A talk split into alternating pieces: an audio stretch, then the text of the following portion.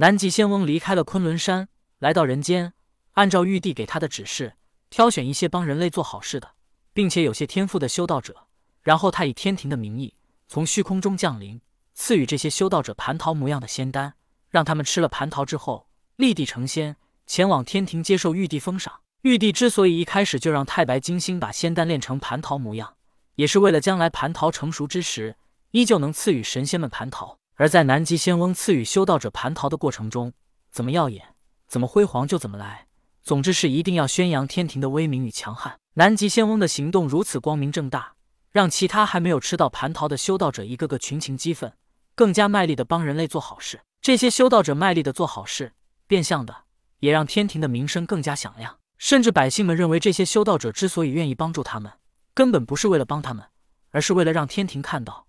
然后好让自己成仙。此时帮助人类的修道者，仿佛瞬间就成了天庭的打工仔。玉帝简简单单的利用几粒仙丹，就改变了人们对天庭的看法，也让修道者沦为了天庭的打工仔，不要命的帮人类做好事。而南极仙翁就仿佛天庭的钦差大臣，他每一次出现，都是让人成仙，给人送来长生的。每个修道者都渴望南极仙翁降临到自己的面前，包括一些普通百姓，甚至也开始做起了好事。反正都一样是做好事，万一狗屎运降临到自己身上呢？谁还不能幻想一下了呢？就好像后世的彩票一般，不买彩票，就算运气再好，也没机会中奖。做好事就仿佛是买彩票，南极仙翁就好像彩票的开奖号码，只有做好事才有机会见到南极仙翁，剩下的就是等待运气降临。南极仙翁此举似乎让人间的风气都为此改变了，大家见面不再是问候你吃了吗，而是说你今天做好事了吗？元始天尊看到时机成熟。他已经在人间为南极仙翁安排好了一切。这一日，南极仙翁又寻找到一个帮人类治水除妖的修道者，此修道者天赋也是极高。玉帝的安排便是让南极仙翁怎么耀眼、怎么轰动就怎么做。所以，南极仙翁浑身闪着耀眼的光芒，从半空中降临。这一位修道者看到南极仙翁降临，内心大喜，面上却不动声色，但他还是急忙跪在南极仙翁的面前，口称仙翁。南极仙翁以威严的声音道。经过本仙翁多日观察，你作为修道者，为民治水除妖，功德已经足够。今日我代表天庭，特赐你蟠桃一枚，你速速吃下，飞升天庭，觐见玉帝去吧。说罢，南极仙翁从乾坤袋内掏出蟠桃模样的仙丹，交给这位修道者。修道者吃下蟠桃，浑身上下覆盖着一层绚烂的白光，他大喜，连说话的声音都因为激动而颤抖起来。他颤声道：“我、我、我成仙了，我能长生了。”说罢，这修道者再次跪在南极仙翁面前叩首。就在此时，一道金色的光柱从天而降，将这修道者笼罩了进去。一股吸力将这修道者给带走了。南极仙翁的举动让下方的百姓看到，他们一个个跪了下来。人群中不知是哪个百姓吆喝了一声：“拜见南极长生大帝！”人类都是慕强的，人类也都是随波逐流、随大众的。一个百姓吆喝南极长生大帝，其他百姓也纷纷口称拜见南极长生大帝。此时。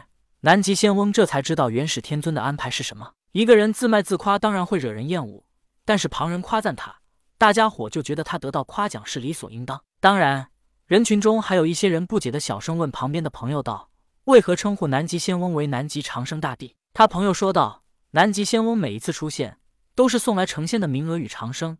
你说他担不起大帝的称呼吗？”“对对对，他不是担不起，他是太担得起了。我也做了一些好事。”什么时候才能让他给我送来长生啊？你啊，做的好事还不够，再等等吧。百姓们称呼南极仙翁为南极长生大帝，这个称呼只要诞生，便不停的在人间百姓们之中流传。玉帝得知南极仙翁成为了南极长生大帝，他不怒反笑，与旁边的太白金星道：“金星，朕还是低估了元始天尊啊。在这种不可能的局势中，他都找到了改变的方法。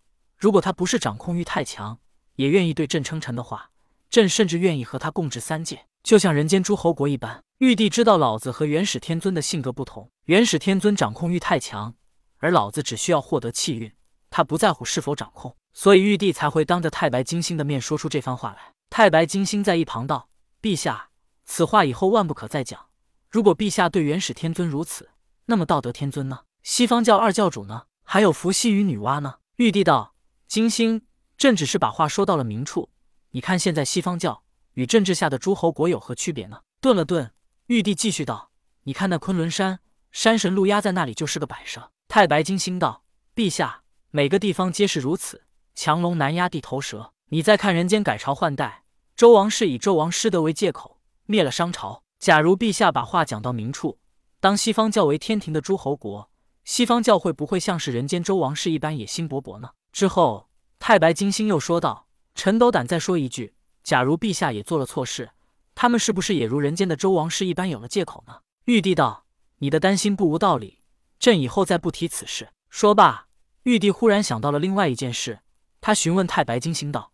金星，你说南极仙翁心中究竟是何想法？朕还能信任他吗？太白金星道：“陛下，卜卦简单，但人心难测，也无法测。”玉帝道：“也对，他离开天庭，虽然去见了元始天尊，可是他在人间所作所为，却是依旧在执行朕的命令。或许也是朕安排的不够完善，给元始天尊钻了空子。也罢，朕不需要知人心，只需要看他做了什么。”另一边，真武一路向北，想要前往北海除妖。